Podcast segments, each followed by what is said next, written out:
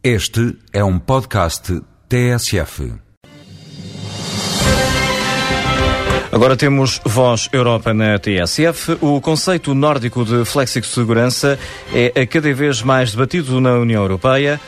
A eurodeputada Jamila Madeira explica em que consiste este modelo.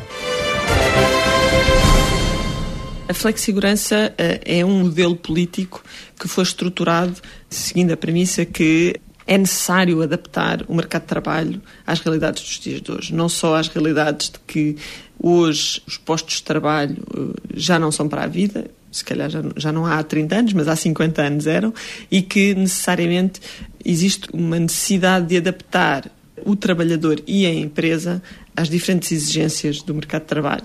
Portanto, é essa noção de que terá que passar a sua vida a saltitar, não necessariamente a saltitar numa situação precária. E, portanto, a lógica de flexigurança pretende dar esse lado de flexibilidade, mas pretende dar também o lado de garantias ao trabalhador, ou seja, que ele vai sucessivamente adequando às diferentes realidades.